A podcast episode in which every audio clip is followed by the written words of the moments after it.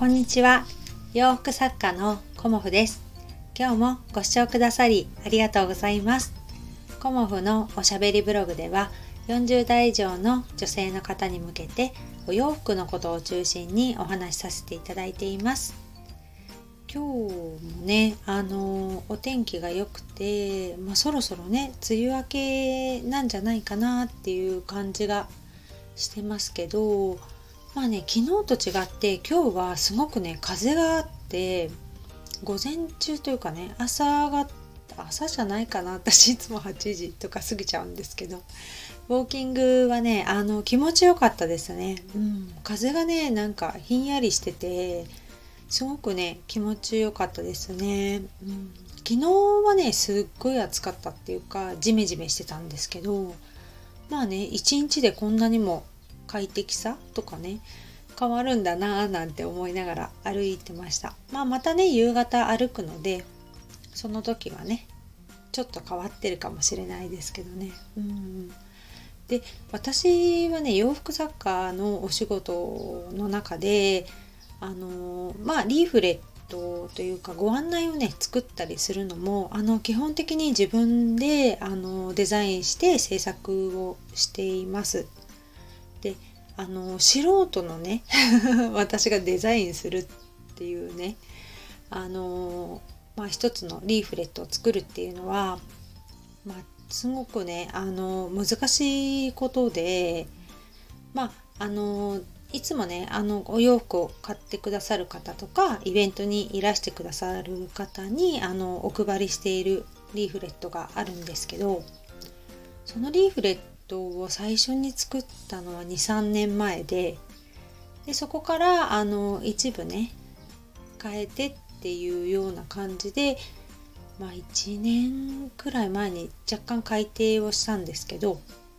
今回はねあの新しい SNS とかも増えてきたのでそちらも盛り込んだような感じであのほぼね文章も全て全面的にリニューアルをしたっていうような リーフレットをね昨日作ってました。うん、あのなんだろうな1年以上あの同じものを使っていてまあリニューアルしたものをね、うん、で印刷に出してるんですけど印刷したものがまあ一度なくなってしまったのでこのタイミングでしっかり見つめ直そうっていうことで作り直したんですけど、まあ、文章もねあの分かりやすく簡潔にっていうのとまあいろんなねあのご案内とかもあるんですけどプロプロフィールとかね、うん、でも何のためにまあこのリーフレットを作るのかとかね。誰にどういうふうに見てもらいたいとかねやっぱり目的っていうのがすごく大事だなっていうのを感じています。何でもそうなんですけど仕事をする時にねあの目的から逆算するっていうことはすごく大切ですよっていうのをあの学ばせていただいたりとかしてやっぱりねあの漠然としているとまあいただいた方も漠然としちゃいますよね。まあなので私的にはここを見てほしいこういうふうにあの感じてほしいとかっていうところまでをあの深掘りしてあの目的から逆算して昨日はねあのリーフレット作りをしました。であのほぼほぼ形が完成した段階でまあちょっとねあの主人にも見てもらったりしてやっぱりね手直し入りますよねうん、これは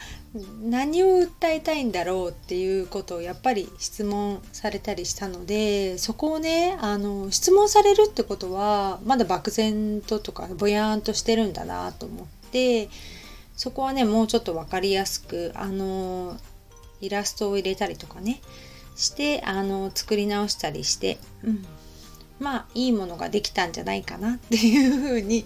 思っているので まあ今日ね入稿しようかなっていうふうに思ってます。まあね紙物のデザインってねほんと難しいなっていうふうに思います。まあ余白も大事だよって教えてもらったこともあるしまあね私デザイナーではないですけどやっぱり自分のブランドなのでね自分で作っていこうと 思っています。ちょっとね前置き長かったですけど今日はあのお洋服は暮らしを豊かにする？はてな？みたいな感じのことをあの考えていて暮らしを豊かにしてくれてますか？っていうことについてお話しさせていただこうと思います。暮らしが豊かになっているかっていうことをね考えるにあたって逆にねお洋服についてストレスを感じることってないのかなっていうふうにあの思った時にねまあいろんな方のお話聞かせていただいた時にまずねあのお洋服選びのストレスっていうのをなんかなくしたいっていうふうにおっしゃってる方もいらっしゃいましたね。うん、毎日あの朝何着ようかっていうふうに迷ってしまう。あの着るものに迷ってしまうっていうのもなんかストレスになるのでいつもね決まったものを着ていますっていうふうにお話しされてる方もいました。でもう一つはいつも同じものを着てるっていうことにあの変わり映えしないことにねなんとなく物足りなさを感じているっていうふうにお話しされてる方もいました。でこの2つのねあのポイントをあの改善というかねここの2つのネックになっていることをあの私がね日々やっていることでこうしたらいいのかなっていうことをお話ししようと思います。うん毎日ね着るお洋服を決めておくっていうのはあのやっぱりね選ぶとか迷うとかっていうストレスから解放されるんですよね。まあ、以前にもお話しした自分のねスタンダードを決めておく、うん、そういうことがやっぱりあのストレスなくっていう風に感じると思います。でたくさんなくてもいいんですよね。あの毎日着るお洋服ってあの本当にね少なくてもいいんですよね。だけど自分が着たいってね思うお洋服を着るっていうことがやっぱりね日々の暮らしをあの楽しくするとか豊かにするっていうことにつながるんじゃないかなと思います私はね 思ってます。何でもいいっていう風な気持ちでお洋服を着るのとこれが着たいって思ってお洋服を着るのって全然ねあの気持ちもあの暮らしもね変わってくるかなっていうふうに思っています。うん、で私がまあ、大事にしていることは何でもいいじゃなくて自分が着たいお洋服を着るっていうところですね。じゃあお家でね着るお洋服何枚ぐらい皆さん持ってますかね？うん。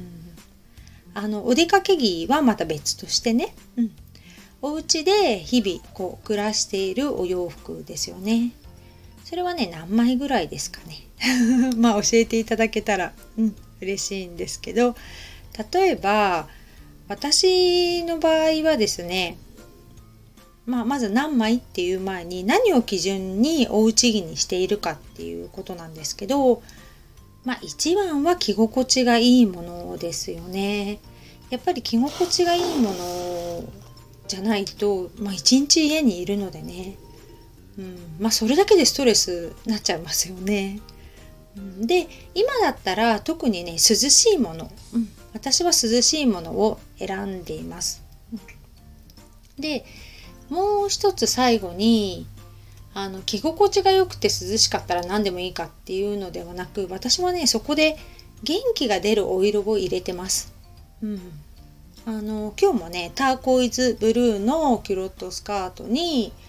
まあオレンジ色のリネンのブラウスを私は着てるんですけどまあ水色とオレンジっていう感じなんですけどそんな感じであの元気が出るお色をあの選んでおうち着にしています。うん、でねあのまあそうですね。具体的に何枚かっていうのはまあ基本的にお出かけするお洋服ではないのでお家で着るねあのヘビロテのお洋服っていうことで、まあ、基本キュロットスカートは4枚、うん、でブラウスも4枚であのタンクトップでお家で過ごすことって私あるんですよね。どうしてもねあの暑さに耐えられないっていう時期があってまあ、タンクトップは23枚、うん。まあ、今2枚なのでもう1枚作りたいなっていう感じでタンクトップに3枚でそうですねこの7月8月はそんな感じであの過ごしてます。またね気温が下がってくると変わってくるのとあとはね今年はワンピースを2枚ぐらい夏のワンピース2枚ぐらいねあの気分を変えたい時ね お家でもあのちょっとねあの短めの丈のワンピースを2枚おうち着としてあの作ってきています。今年からねちょっとねワンピースを着ようっていう風にあの私はね 気持ちを上げていこうと思っているのもあってでもねやっぱね丈は短めにちょっと短めにしてますね。1 0センチぐらい、うん、それじゃないとねあの階段とか登ったり降りたりするのでちょっとねもたついちゃったり危ないのでね、うん、でそんな感じでお出かけする時はそれにキュロットスカートをプラスするっていうような感じで過ごしてるんですけどまあねあの単純にキュロットスカート4枚でブラウスは4枚なんですけどブラウスに関してはデザインの違うものを4種類私はねあの選んでます。であのキュロット4種類じゃあトップスのブラウス4種類っていうと、まあ、4×4 で16通りのあの着回しができるっていうことになるんですよね。そうするとまあ2週間で14なので、まあ2、2, 週間分プラス2日ですけど2週間の着回しコーデができちゃうんですよね。そうすると2週間違う組み合わせでいけるっていうことになるんですよね。うん、と考えると、まあ、いつも同じものを着てるっていう印象とかね自分の感覚がちょっとね減ってくるんじゃないかなっていうふうに思います。うん、あのじゃあ私は3点でねあのあんまり増やしたくないので3点でいきますっていう方だったら 3×3 で9ですよね。だからあのー、まあ9日間は違うコーデでいけるのでまあ同じ組み合わせを着るっていうのが1ヶ月に3回ぐらいないし4回っていう感じになってくるので、まあ、月に3回だったらね そんなにいつも同じの着てるっていうような印象はなくなりますよね。うん、でその何て言うのかな4つの中から1個選んで4つの中からトップスも1個選ぶっていう風な感じだと、まあ、基本私全部かけとくんですけど、まあ、8枚の中から2個選ぶっていうのはそんなに難しくはないですよね。うん。まあ大体何でもいいんですよね。合うから。うん。そういうような感じであのそうなってくると朝ね何を着たらいいかわからないとかそういうね迷いも、まあ、なくなってくるというか軽減されるんじゃないかなっていうふうに思います。まあ、私のおすすめはお洋服はね基本的にかけておく、うん、あの種類ごとにかけておくっていうふうにするとお出かけ着もそうなんですけどこうパッと一瞬で何がどこにあるかとか全体量が把握できたりとかあの色のね合わせ方とかもささってできるので畳んでしまうとまたシワになったりね出かける前にアイロンとかも本当嫌なので、まあ、基本的に私は洗洗濯をして取り込んだらすぐかけておくっていうような感じで、あの基本的にはかける収納をしています。うん、そんな感じでね、あの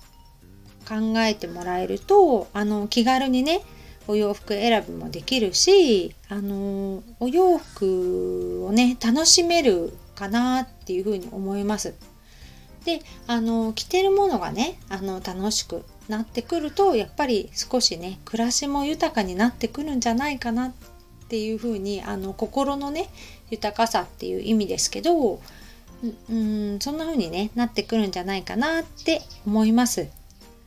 であの一つね気をつけていることはダメになったら同じものを同じようなものを私は追加するっていうようにしてます。そうするとあの自分のコーデとかテイストスタンダードがぶれないのでまあ、あの同じものとか似たようなものをあのダメになったら追加するっていう風にしています。うん、まあねあのいくらおうち着だからといってあまりねあの よれよれよれというかあの生地もねちょっと擦れてきちゃったようなものをいつまでも着ているっていうのもあまり私はね気分が下がっちゃうので できればねあのまあ長く私は大事に着るっていうことを前提にしてますしまあ1年で着なくなるっていうことはないんですけど、まあ、4枚とか2枚とかをねヘビロテしているとやっぱり数年でダメになるんですよね生地がね。どんなにいい生地であっても まあ生地がね劣化してきてしまうのでそういう時はねあの新しいものを入れたりとかしてます。うんタンクトップとかもねもう2枚で回すと結構な消耗になってきてしまうのでそういう時はねあの3枚で回すとか4枚で回すかまたは新しいものに変えるっていう風にしています。まあねなかなか自分のお洋服が縫えないっていうのがあるので少ない枚数で私は回すことが多いんですけどね。まあそんな感じであの